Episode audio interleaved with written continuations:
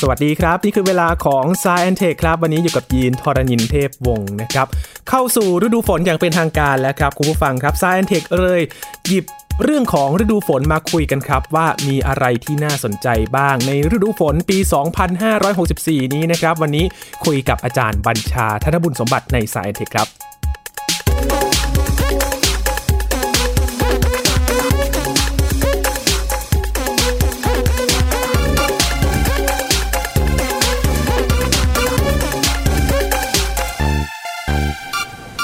ฤดูฝนเป็นการเริ่มต้นของการเพาะปลูก โดยเฉพาะสำหรับเกษตรกรนะครับเป็นสัญญาณว่าจะมีน้ำมาที่จะมาช่วยหล่อเลี้ยงในการปลูกพืชต่างๆ โดยเฉพาะประเทศไทยเนี่ยก็มีพื้นที่ปลูกข้าวที่เป็นนาเยอะนะครับ รวมถึงชาวสวนต่างๆ ก็เป็นสัญญาณหนึ่งครับที่เป็นการเริ่มต้นการเพาะปลูกนะครับ แต่เบื้องลึกเบื้องหลังของฤดูฝนเนี่ยมีหลายอย่างที่น่าสนใจนะครับ วันนี้เราจะมาคุยกันหลายๆ คนอาจจะสงสัยในบางเรื่องนะครับ แน่นอนว่าอาจจะมีคำตอบที่สงสัยอยู่ในตอนนี้ก็ได้ครับ วันนี้คุยกับอาจารย์บัญชาธนบุญสมบัตินะครับ สวัสดีครับอาจารย์ครับ สวัสดีครับยินครับสวัสดีครับท่านผู้ฟังครับอาจารย์ครับก่อนที่เราจะคุยกันนะครับ อาจารย์มีคำถามแรกที่อยากถามเลยครับฤดูฝนประเทศไทยเนี่ยเข้าอย่างเป็นทางการแล้วจริงๆนะครับแต่ทำไมยินรู้สึกว่า มันร้อนกว่าฤดูร้อนอีกแล้วครับอาจารย์ครับครับอันนี้อันนี้เป็นความพิเศษของปีนี้นะครับความพิเศษปีนี้หนึ่งอันนี้บอกล่วงหน้านิดนึงเลยก็ได้นะครับ ผมลองค้นข้อมูลดูจากคุณอุตุนี่แหละครับ แล้วก็ข้อมูลอื่นด้วย สิ่งที่เกิดขึ้นก็คือว่าฤดูร้อนของเราเนี่ยนะครับในช่วงมีนาเมษาโดยเฉพาะเมษาที่ผ่านมาเนี่ยนะครับช่วงนั้นเป็นลานินยาแต่เป็นลานินยาที่แปลว่าฝั่งบ้านเราเนี่ยจะมีปริมาณฝนมากกว่าปกติเฉลี่ยใช่ไหมครับนะแต่สิ่งที่เกิดขึ้นคือพอเข้าไปปลายของเดือนเมษาเนี่ยลานีญามันอ่อนกำลังลง แล้วพอเข้าสู่เดือนพฤษภาคมเนี่ยนะครับสภาพของเอลนีโญลานีญาเนี่ยที่เรียกว่า ENSO เนี่ยนะครับมันเข้าสู่สภาวะเป็นกลางเพราะฉะนั้นมันก็เลยกลับหัวกลับหางกันเล็กน้อยตรงนั้นมาเออบางคนก็แซวว่าอย่างนี้นะครับ มีเพื่อนผมคนหนึ่งในในโซเชียลมีเดียแซวบอกว่าอย่างนี้ ฤดูที่แล้วเนี่ยนะครับ เป็นฤดูร้อนที่มีฝนมาก ใช่ครับนะครับ ส่วนฤดูนี้นะครับ ซึ่งตอนนี้อยู่ฤดูฝนที่เราคุยกันอยู่นี่นะครับ เป็นฤดูฝนที่ร้อนมากครับ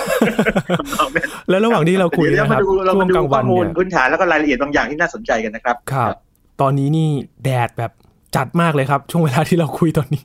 ใช่ใช่ทีนี้เป็นอย่างนี้ครับยีนคือ ถ้ายึดตามกรมอุตุนิยมวิทยานะครับ ปีนี้เป็นปีที่แปลกด้วยเพราะว่ามีการประกาศล่วงหน้า ว่าฤดูฝนจะเกิดขึ้นฟังดีนะครับ ประกาศล่วงหน้านะครับ การประกาศเนี่ยประกาศในวันที่ 12 พฤษภาคม แล้วก็กรมอุตุก็ออกประกาศออกมาบอกว่าประเทศไทยเนี่ยเริ่มต้นเข้าสู่ฤดูฝนเนี่ยวันที่ 15พูดง่ายคือประกาศล่วงหน้า 3 วันครับปกติผมสังเกตดูนี่นะครับ เวลาจะเข้าเปลี่ยนประเทศไทยเปลี่ยนฤดูกาลเนี่ยนะครับมักจะเกิดก่อนแล้วก็ประกาศตามมานะครับในเวลาสักหนึ่งวันอะไรเงี้ยเป็นต้นด้วยครับไหมดูจากทิศทางลมต่าง แต่ปีนี้เป็นปีที่ตั้งข้อสังเกตแบบนี้ไว้ก่อนเลยนะครับ แล้วใครสงสัยยังไงเนี่ยเราไปค้นคว้าดูว่าทำไมนะครับ ผมอาจจะอาจจะไม่ไปก้าวล่วงกรมอุตุว่าทำไมเขาถึงประกาศแบบนี้นะครับ เดี๋ยวกรมอุตุคงจะมีคำตอบที่ดีเชิงวิชาการแต่นี้มาดูเกณฑ์ก่อนไหมครับ ยีนว่าฤดูฝนนี่เป็นยังไงยีนว่าฤดูฝนเป็นยังไงในมุมมองของคนทั่วไปเลยนะครับ คือจากที่สังเกตข้อมูลมาหลาย ๆ อย่าง แล้วก็เท่าที่จับจากการรายงานของกรมอุตุนะครับ อาจารย์ เขาก็จะสังเกตเรื่องของทิศทางลม ความกดอากาศว่าตอนนี้เนี่ยเป็นยังไงบ้าง หรือว่าถึงเกณฑ์เข้าสู่ฤดูฝนจริง ๆ แล้ว ตามทิศทางลมมรสุมอะไรอย่างนี้หรือเปล่าครับอาจารย์ ใช่ถูกต้องเลยครับยินครับ มันก็ต้องมีตัวแปรทางอุตุนิยมวิทยานะครับ บางที ถ้าเป็นภาษาเก่าของอุตุนิยมวิทยาเนี่ยเขาเรียกสารประกอบจะฟังแล้วแปลกๆนะจริงๆมันคือไม่ใช่ทดลองเคมีใช่ไหมครับอาจารย์ประกอบใช่สารประกอบฟังเหมือนเคมีไงนะครับแต่บางทีหนังสือเก่าเนี่ยใช้แบบนี้จริงๆนะฮะเขาเรียกสารประกอบแต่ว่าคือประกอบทิศทางลมนั่นส่วนหนึ่ง ปริมาณน้ำฝนนี่แน่นอนเลย เกณฑ์เกณฑ์แรกเลยคืออย่างนี้ครับเกณฑ์แรกคือประเทศไทยเนี่ยถ้าพูดถึงกว้างๆก่อนนะประเทศไทยเนี่ยโดยรวมเนี่ยจะมีฝนตกต่อเนื่องโดยเกือบทั่วไป แต่แบบนี้มันฟังแล้วมันมันไม่มีอะไรชัดเจนถูกไหมครับ ถ้าจะเอาแม่นๆขึ้นมาอีกนิดนึงนะครับ มันมีเกณฑ์ย่อยๆหลายแบบนะครับเดี๋ยวจะขยายความให้ฟัง แต่เกณฑ์หนึ่งที่ใช้กันเช่น ว่าอย่างนี้บอกว่าปริมาณน้ำฝนทั้งเดือนเนี่ยนะครับมากกว่า 60มิลลิเมตรนะครับมากกว่า 1 เดือนขึ้นไปเข้าสู่ดูฝน ทีนี้ผมลองไปค้นคว้าดูพบว่าอย่างนี้ครับเอกสารของกรมอุตุเองเลยแหละ เขามีการสำรวจบทความทางวิชาการนะครับของต่างประเทศนะครับ แล้วก็มาเทียบกับบ้านเราเนี่ยนะครับปรากฏว่าอย่างนี้ครับเขามีนิยามคำว่าฤดูฝนเนี่ยนะครับหลายแบบ แต่อย่างหนึ่งเนี่ยแน่นอนว่าฤดูฝนเนี่ยมันจะต้องเกี่ยวกับปริมาณน้ำฝนที่ต้องตกมา มากเพียงพอถูกไหมครับครับนะเขาก็ใช้แบบนี้ครับยินเขาใช้ว่าถ้าอะมันมีเกณฑ์แรกก่อนเช่น เกณฑ์ห้าวันแปลว่าฝนต้องตกติดต่อกันห้าวัน โดยที่มีปริมาณค่าค่าหนึ่งอย่างนี้เป็นต้นนึกภาพไหมครับอืมนะเออบางเกณฑ์เขาบอกว่าฝนตก10วันมากกว่าค่าค่าหนึ่งนะครับ อย่างเช่นถ้าเกิดว่าอิงตามทางฝั่งอเมริกาเนี่ยนะครับเขาใช้เกณฑ์ 5 วันเนี่ยนะครับแล้วบอกว่าปริมาณน้ำฝนเนี่ยนะครับต้องเกิน 25มิลลิเมตรนี่เป็นต้น แต่ถ้าเกิดว่าเป็นฝนแบบ 10 วันเนี่ยนะครับ ก็อาจจะมาจากทางฝั่งสหราชอาณาจักรนะครับมหาวิทยาลัยรีดดิ้งนะครับของ UK เนี่ยนะครับสหราชอาณาจักรเนี่ยบอกว่า 10 วันเนี่ยปริมาณน้ำฝน 10 มากกว่า 10มิลลิเมตรแต่ของบ้านเราเนี่ยนะครับมันมีเอกสารของกรมอุตุเองเลยเมื่อประมาณสักสิบปีก่อนแม้ว่าจะเก่าเนี่ยนะครับแต่ว่ามันบ่งชี้อะไรบางอย่างเขาใช้วิธีผสมผสานคือว่าเขาเอาเกณฑ์เขายึด 5 วัน แต่ว่าเขาเอาตรงปริมาณน้ำฝนเนี่ยยึดตามแบบ 10 วันแบบอังกฤษคือ มากกว่า 10มิลลิเมตรนี่เป็นต้นอืมนะครับซึ่งเพิ่งพอทำแบบนี้ปั๊บสิ่งที่เกิดขึ้นคืออะไรไม่ยินสิ่งที่เกิดขึ้นคือว่าฤดูฝนของแต่ละพื้นที่หรือแต่ละภาคแล้วกันนะครับ ในประเทศไทยเนี่ย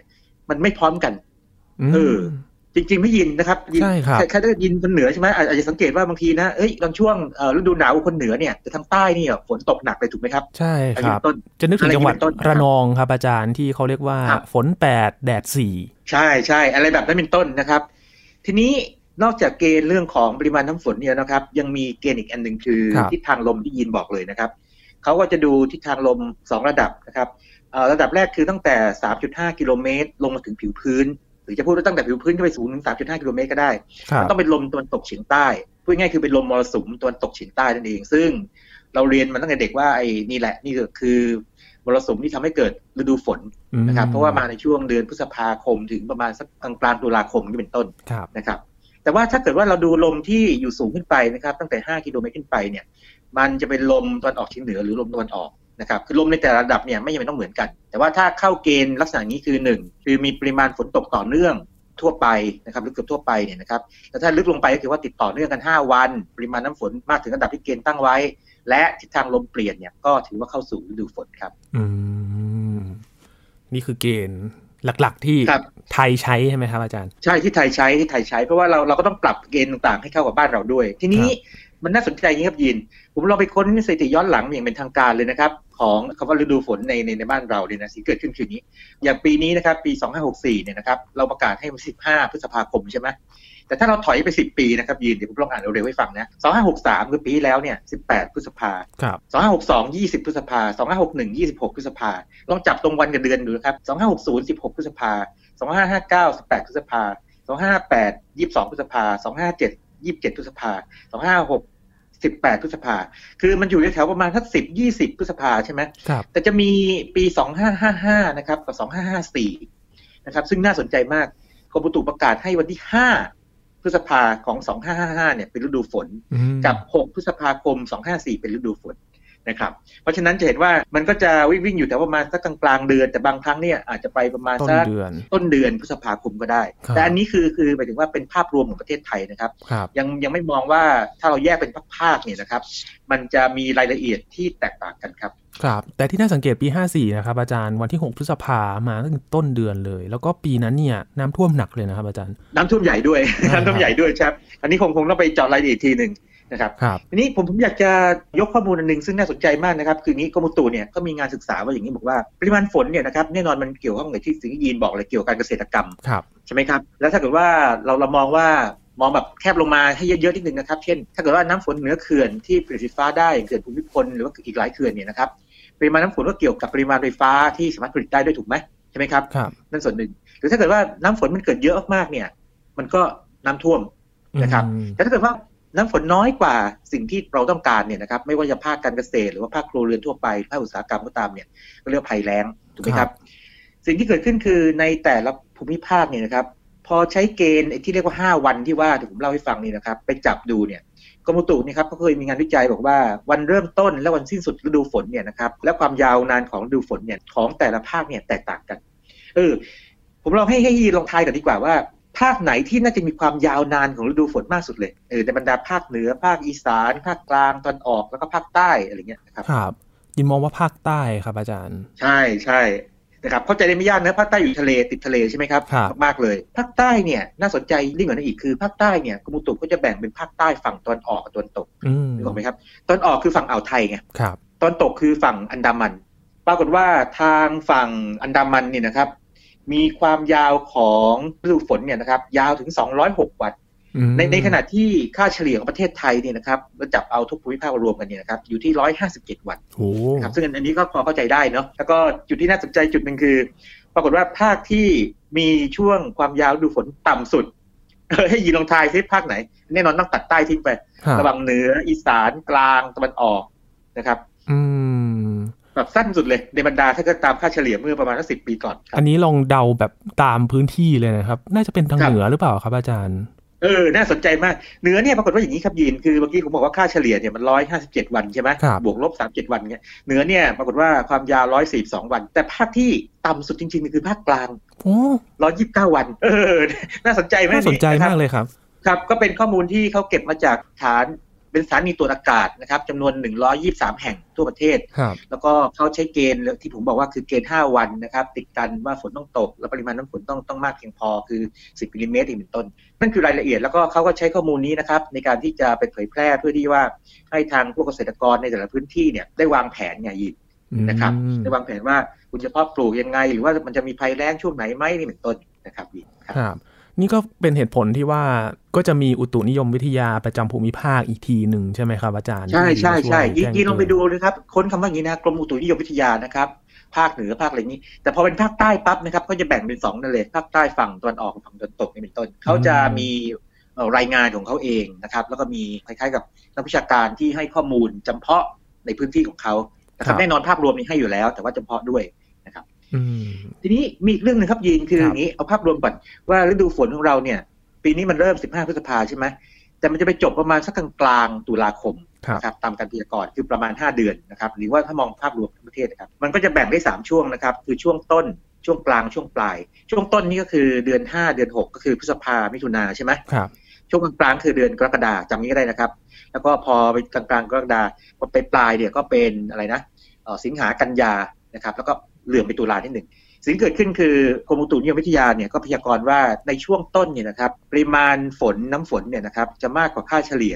ที่เคยมีมาสักนิดหนึ่งนะครับครับอ่าลองใครใครสนใจลองไปค้นดูได้นะครับ ส่วนตอนช่วงปลายเนี่ยจะมีค่าเฉลี่ยปกตินะครับเหมือนกับค่าปกติ แต่ว่ามันจะมีจุดที่น่าสนใจก็คือว่าตรงช่วงประมาณสัก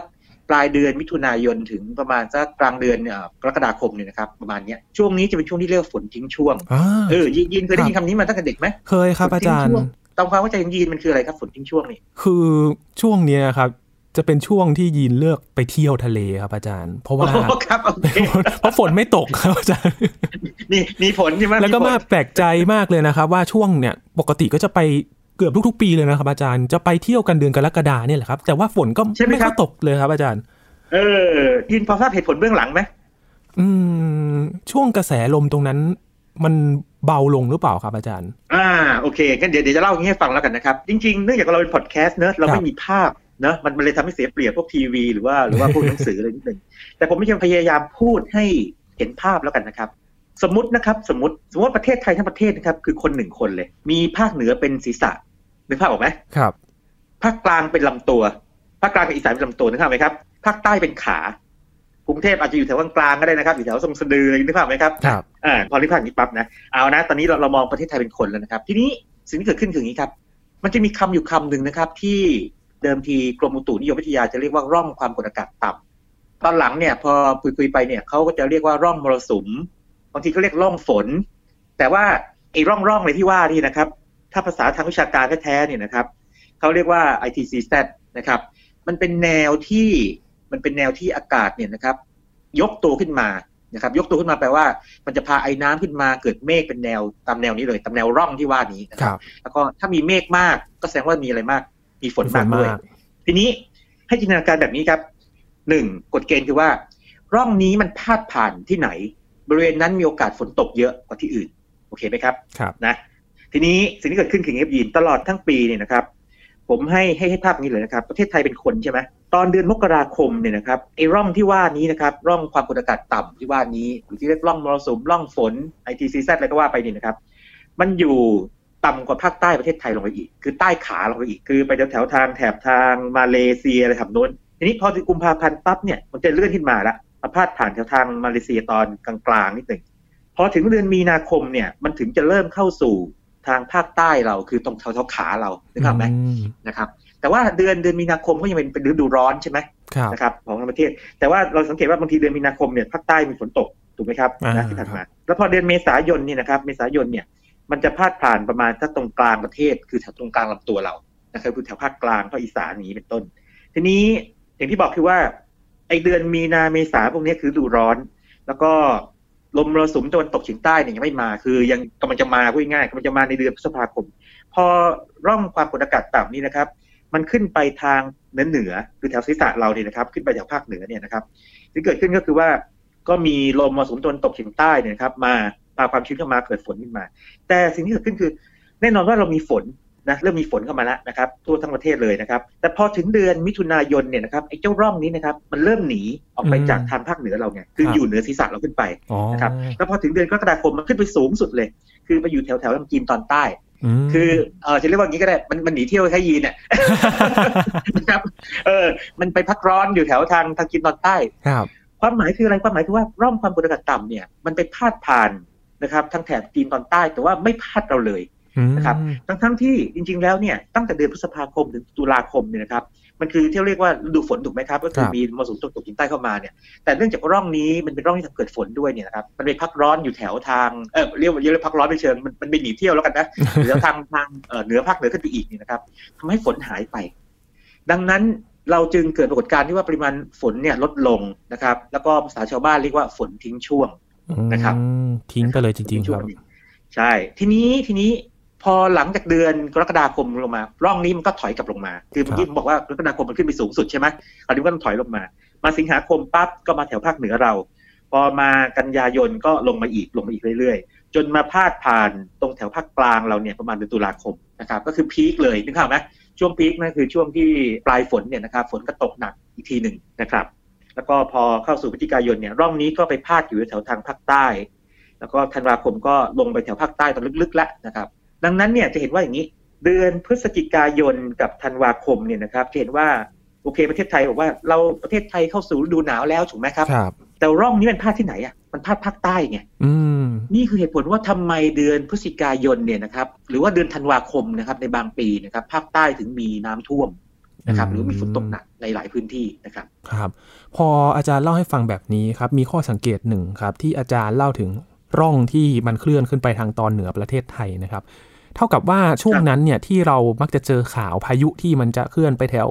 อ่าไต้หวันแถวอ่าแถวนั้นยิใช่ไหมครับอาจารตั้ย์งข้อสังเกตได้ยอดเยี่ยมมากเลยครับโอ้โหอันนี้เป็นอะไรที่ดีมากนะครับ คืองี้พายุหมุนเขตร้อนนะครับ ไม่ว่าจะไต้ฝุ่นโซนร้อน หรือว่า depression ก็ตามนะซึ่งจริงไม่ใช่พายุนะถ้าในทางวิชาการเนี่ยนะครับแต่ครับภาษาไทยเรียกพายุ depression เพราะว่าพายุจริงๆเนี่ยมันมันต้องนับเป็นโซนร้อนขึ้นมาหรือตั้งชื่อมันไงเนี่ย มันจะมีแนวโน้มวิ่งตามร่องที่ว่านี้อืมนึกนึกภาพออกไหมครับ แปลว่าร่องเนี้ยพาดผ่านที่ไหนเนี่ยนะครับ แนวของพายุก็จะจะวิ่งตามตามเส้นทางร่องนั้นนะครับ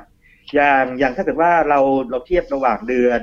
มิถุนายนนี่นะครับไอ้ร่องที่ว่านี้นะครับมิถุนายนเนี่ยนะครับมันยังอยู่อาจจะแถวเหนือเหนือนิดนึงใช่ไหมครับไอ้พายุก็เข้าทางเหนือๆหน่อยหรือว่าอาจจะลงมาแถวภาคกลางได้บ้างเพราะร่องมันกว้างไงนะครับอืมแต่พอพอมันมาถึงเดือนประมาณสักเดือนสิงหากันยาพวกนี้นะครับจะเห็นว่า พายุเนี่ยมันจะเริ่มเข้าทางอีสานครับใช่ไหมครับ เข้าอีสานเยอะมากเลย เพราะว่าประมาณนี้นะครับร่องมันพาดแถวนี้ แล้วพอพอลงไปทางใต้อย่างถ้าเกิดยังจำยังจำกันได้นะอย่างพายุอย่างพวกพายุปลาบึกที่มาต้องต้นปีเลยมกราคมเนี่ยมันอยู่ทางใต้ๆเลยเนี่ยนะครับเพราะร่องไปพาดแถวนั้นไงนะครับอืมเพราะฉะนั้นเนี่ยเจ้าร่องนี้นะครับ นอกจากทำให้ฝนตกมากกว่าเรียกว่าอย่างนี้เป็นตัวเสริมหรือตัวตุนจริงเป็นตัวหลักด้วยซ้ำไปนะฮะเป็นตัวหลักตัวหนึ่งด้วยซ้ำไปนะฮะมันยังเป็นเส้นทางที่เป็นเป็นแนวทางคล้ายๆ ทางเดินถนนของพายุอ่ากันแล้วกันนะครับครับให้พายุหมุนเขตร้อนเข้ามาด้วยครับ อืมแล้วเราเราจะเห็นแล้วว่าเอ่อมันสัมพันธ์กันหมดเลยเนาะครับแล้วก็มันก็เป็นแพทเทิร์นแบบนี้มาต่อเนื่องนะครับ แน่นอนว่าไอ้พวกเกี่ยวกับการเปลี่ยนแปลงภูมิอากาศเนี่ยอาจจะทำให้ฤดูกาลเนี่ยคาดเคลื่อนไปบ้าง แต่ว่าแนวโน้มหลักๆเนี่ยยังไม่ได้เปลี่ยนไปจากนี้มาก ๆขนาดนั้นนะครับครับ ทั้งหมดนี้ก็เกี่ยวข้องกับปัจจัยที่อาจารย์ได้เล่าไปนั่นเองว่าฝนเนี่ยมันจะเกิดขึ้นที่ไหนเมื่อไหรยังไงเนี่ยก็ตามทิศทางของปัจจัยเหล่าใช่นี้เลใช่ยตอนตอนนี้เรารู้แล้วนะครับว่าเดี๋ยวเราจะมีช่วงไอ้ฝนทิ้งช่วงนะครับ ช่วงประมาณเดือนกรกฎาคมใช่ไหมครับครับประมาณสักปลายมิถุนายนถึงต้นกรกฎาคมอย่างน้อยๆเนี่ยครับฝนทิ้งช่วงเนี่ยบางทีก็อาจจะสั้นๆแค่ประมาณสักหนึ่งสองสัปดาห์ แต่บางทีลากยาวได้หนึ่งเดือนเหมือนกันนะครับครับซึ่งถ้ามันมันลากยาวเป็นหนึ่งเดือนเนี่ยก็เรียกว่าเกิดภัยแล้งขึ้นมาโอ้นะครับชาวนาเกษตรกรเดือดร้อนกันเลยนะครับ ใช่ใช่ใช่อืมครับครับ แล้วปีนี้แหละครับ อาจารย์ ฝนปีนี้จะเป็นยังไงบ้างครับ หลาย ๆ คนน่าจะหวังเรื่องของการเพาะปลูกกันเหลือเกิน ปีนี้เนี่ยนะครับเอ่อฤดูฝนปีนี้เนี่ยจากพยากรณ์หรือการคาดการณ์กรมอุตุเนี่ยนะครับ ก็ปริมาณน้ำฝนจะสูงกว่าค่าเฉลี่ยนะครับ เนื่องจากที่ผมเรียนที่ทราบว่ากรมอุตุคาดว่าช่วงต้นฤดูเนี่ยจะมีปริมาณน้ำฝนมากกว่าค่าเฉลี่ยใช่ไหมครับแต่พอช่วงปลายฤดูเนี่ยจะมีปริมาณน้ำฝนเนี่ยเท่ากับค่าเฉลี่ย ที่ผ่านมานะครับครับ เพราะฉะนั้นเนี่ยพอมองโดยรวมแล้วมันก็จะสูงค่าเฉลี่ยอยู่นะครับอืมจะเป็นแบบนั้น แต่ทั้งนี้เนี่ยอันนี้อันนี่คือภาพรวมไงต้องมองพื้นที่ด้วยนะครับอืมเพราะฉะนั้นเออนี่นี่ก็เป็นเรื่องของฤดูฝนโดยโดยภาพรวมนะครับยินครับผมมีข้อสังเกตนะฮะผมจะเล่นกับคนที่ดูชอบดูเมฆดูฟ้านี่เยอะมากเลยนะครับ คือที่ผ่านมาเนี่ยสิ่งที่เกิดขึ้นคือที่พวกปรากฏการณ์ทางด้านลมฟ้าอากาศนะครับ พวก ฟ้าร้องฟ้าผ่าลุ้งกินน้ำอาทิตย์ทรงกรดแบบสวยๆนะครับ หมวกเมฆต่างๆเนี่ยก็มันจะมาช่วงหน้าฝนนี่แหละที่เยอะเลยนะครับครับแล้วก็สิ่งที่เกิดขึ้นคือว่าเอ่อในช่วงประมาณสักอย่างน้อยๆสามสี่ปีที่ผ่านมานะครับ เท่าที่ผมเก็บสถิติไว้เนี่ยนะครับ เราพบว่าอาทิตย์ทรงกรดแบบสวยๆเลยนะครับที่สวยแบบว่าอย่างนี้ มีวงกลมวงรีเส้นโค้งหงายเหมือนอะไรเงี้ยแปลกๆนี่นะครับเส้นแปลกๆที่เราไม่ค่อยได้เห็นกันบ่อยๆนะครับ เมื่อก่อนเกิดบ่อยกว่า ที่ผ่านมา แล้วมันก็หายไปเลยจนกระทั่งผมแปลกใจมากเลยนะครับว่าเกิดอะไรขึ้นแล้วหลายคนก็แปลกใจ แต่ปรากฏว่าปีนี้กลับมาใหม่ครับยินครับอย่างเนี้ยที่ผมคุยอยู่วันนี้วันนี้ก็เกิดอ๋อเป็นเป็นโค้งหงายสีรุ้งนะครับเกิดครับกลางกรุงเทพเลยนะครับแล้วก็เมื่อเมื่อสองวันก่อนก็เกิดอะไรอย่างนี้เป็นต้นนะครับแล้วก็ช่วงหนึ่งสัปดาห์ที่ผ่านมาเนี่ยเกิดแทบทุกวันเลยนะครับที่ทรงกรดเพราะฉะนั้นเนี่ยปรากฏการณ์ฝนฟ้าอากาศในช่วงฤดูฝนปีนี้จึงน่าสนใจนะครับอย่างน้อยๆช่วงต้นฤดู คือพฤษภาคมนี้ นะครับแล้วก็ถ้าเกิดว่ากรมอุตุคาดการณ์ไม่ถูกต้องคือเดือนมิถุนายน 2564 เนี่ยถ้าปริมาณฝนมากกว่าค่าเฉลี่ยอยู่เนี่ยนะครับเราก็จะเห็นปรากฏการณ์พวกนี้ค่อนข้างจะบ่อยครั้งมากพอสมควรเพราะฉะนั้นหมั่นมองท้องฟ้าไว้นิดนึงนะครับครับ นอกจากจะติดตามเรื่องฝนจะตกลงมาน้ำจะ มากน้อยเป็นยังไงแล้วเนี่ยนะครับบางทีมีอะไรสวยบนฟ้าให้ดูด้วยนะครับยินครับครับอย่างที่อาจารย์เคยบอกไปนะครับ ช่วงฤดูฝนเนี่ยเป็นช่วงที่ดูเมฆได้สวยที่สุดครับฤดูร้อนนี่อาจจะฟ้าโปร่งและฤยิ่งดูฤดูร้อนหนาวเนี่ยเนี่ยสิ่งที่คนนี่คือคือเมฆก็สวยเหมือนกันครันะบแต่ว่าสิ่งที่เกิดขึ้นคือคนจะกลัวพายุฤดูร้อนที่ที่ปีที่ผ่านมานี่แปลกไม่ยินพายุฤดูร้อนเดือนที่ผ่านมาเนี่ยนะครับของครั้งที่ผ่านมาเนี่ยปี 2564เนี่ยรุนแรงมากเลยนะยินใช่ครับอเพราะว่าจย์ผมเอ่อถ้าตามข่าวเนี่ยโอ้เกิดทั่วทั่วไปมากเลย ทำเอาสร้างความเสียหายให้กับบ้านเรือน แล้วก็โครงสร้างต่างเยอะเลยครับนะครับแล้วก็ฟ้าผ่านี่ก็สร้างความเสียหายต่อทรัพย์สินและชีวิตไปหลายกรณีทีเดียวนะครับครับก็เช็คข่าวดูได้นะพายุฤดูร้อนของครั้งที่ผ่านมาปีนี้เนี่ยครับค่อนข้างจะรุนแรงมากเป็นพิเศษทีเดียวนะครับครับทีนี้อาจจะต้องต้องรอให้ทางกรมอุตุก็อาจจะถ้ามีการวิเคราะห์นะครับจะนำเสนออีกทีหนึ่งนะครับครับงั้นเราต้องไปเก็บข่าวเองนะพี่ครับครับนี่ก็เป็นอีกเรื่องหนึ่งที่ ชวนให้คุณผู้ฟังสังเกตนะครับในช่วงฤดูฝนแบบนี้ ทิ้งท้ายนิดนึงได้ครับครับอาจารย์มีเรื่องของการพยากรณ์อากาศครับยินสังเกตว่าแต่ละประเทศเนี่ยเขาก็จะให้ความสำคัญที่แตกต่างกันไปนะครับ อาจารย์อย่างครับบ้านเราเนี่ยก็จะเน้นเรื่องของภาพรวม แต่ยีนมองถึงประเทศอื่นๆ อย่างญี่ปุ่นเนี่ยครับเขาก็จะเน้นเป็นภูมิภาคที่เขาจะแบ่งเป็นคันโตโทโฮคุอะไรอย่างนี้นะครับ โอ้ใช่เลยใช่เลยครับ มีความละเอียดมากเลยครับอออาสจารเตรย์เลียก็เช่นกันนะครับครับ อเมริกาก็เหมือนกัน คือในประเทศที่มีความก้าวหน้านะครับทางเทคโนโลยีแล้วก็มีให้ความสำคัญกับเรื่องนี้มากเนี่ยนะครับเขาจะลงรายละเอียดในระดับ อย่างน้อยๆอย่างภูมิภาคนะครับ บางทีลงระดับเมืองเลยอืมนะครับ เป็นงั้นเลยนะครับนั่นเรานี่จริงๆแล้วผมก็จะว่าทางหน่วยงานที่รับผิดชอบกรมอุตุเนี่ยก็น่าจะมีข้อมูลพวกนี้อยู่นะครับเพียงแต่ว่าอาจจะเผยแพร่ไม่ยังไม่แพร่หลายมากนักครับอย่างที่ผมผมเล่าให้ฟังว่างานวิจัยของเขาเนี่ยนะครับลงไปในระดับโอ้โหไปจับเอาสถานีตรวจอากาศตั้งหนึ่งร้อยี่สามแห่งนึกภาพไหมอืมคือลงละเอียดเลยเพียงเพียงแต่ว่า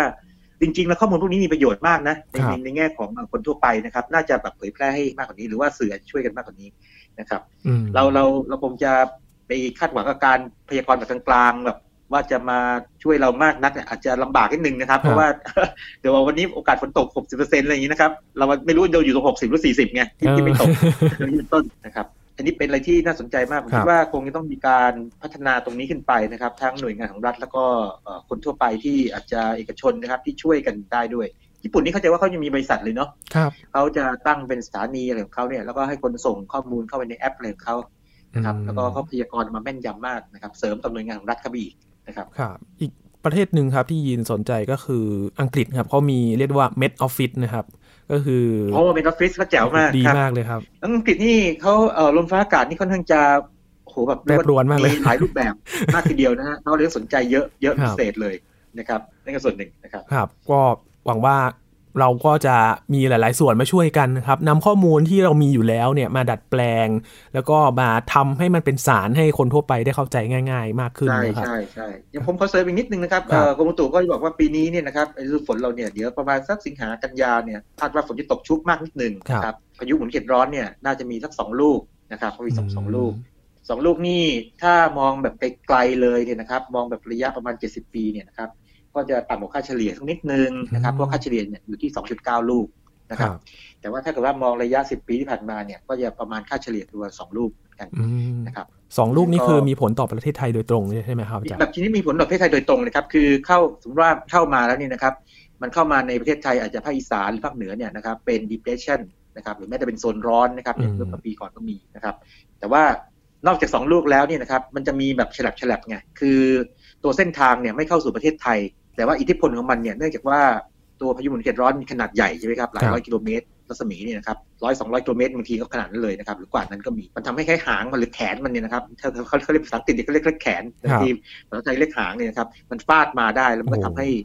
แม้ว่าจุดศูนย์กลางพายุไม่ได้เคลื่อนผ่านประเทศไทยก็ตาม แต่ว่าอิทธิพลของมันเนี่ยทำให้ประเทศไทยมีฝนตกได้ แต่ว่าสองลูกเนี่ยหมายถึงว่าสองลูกที่เข้าไทยจังๆนะครับ อืมครับโอ้นี่ก็ต้องเฝ้าระวังกันนะครับ โดยเฉก็พาะประในมาณช่วงสักปลายเดืปีอนสิงหากันยานะครัครับบช่วงนั้นนะครับอาจจะต้องสำรองเรื่องของพื้นที่กักเก็บน้ำแล้วก็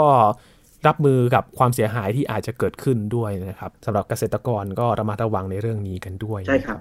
ฤดูฝนปีนี้ก็น่าสนใจเลยทีเดียวครับ แล้วก็น่าจะเป็นความหวังของเกษตรกรนะครับ เพราะว่าปีก่อนๆหน้านี้ค่อนข้างจะแรงเลยนะครับ อาจารย์ แล้วครับหลายๆคนเนี่ยเดือดร้อนเรื่องของไม่มีน้ำใช้ทำการเกษตรอะไรแบบนี้นะครับแล้วเจอโควิด -19 เข้าไปอีกก็โอ้โห เป็นกำลังใจให้ครับ ที่จะฝ่าวิกฤตทั้งสองอย่างนี้ไปให้ได้นะครับครับแล้วเดี๋ยวเราก็จะมา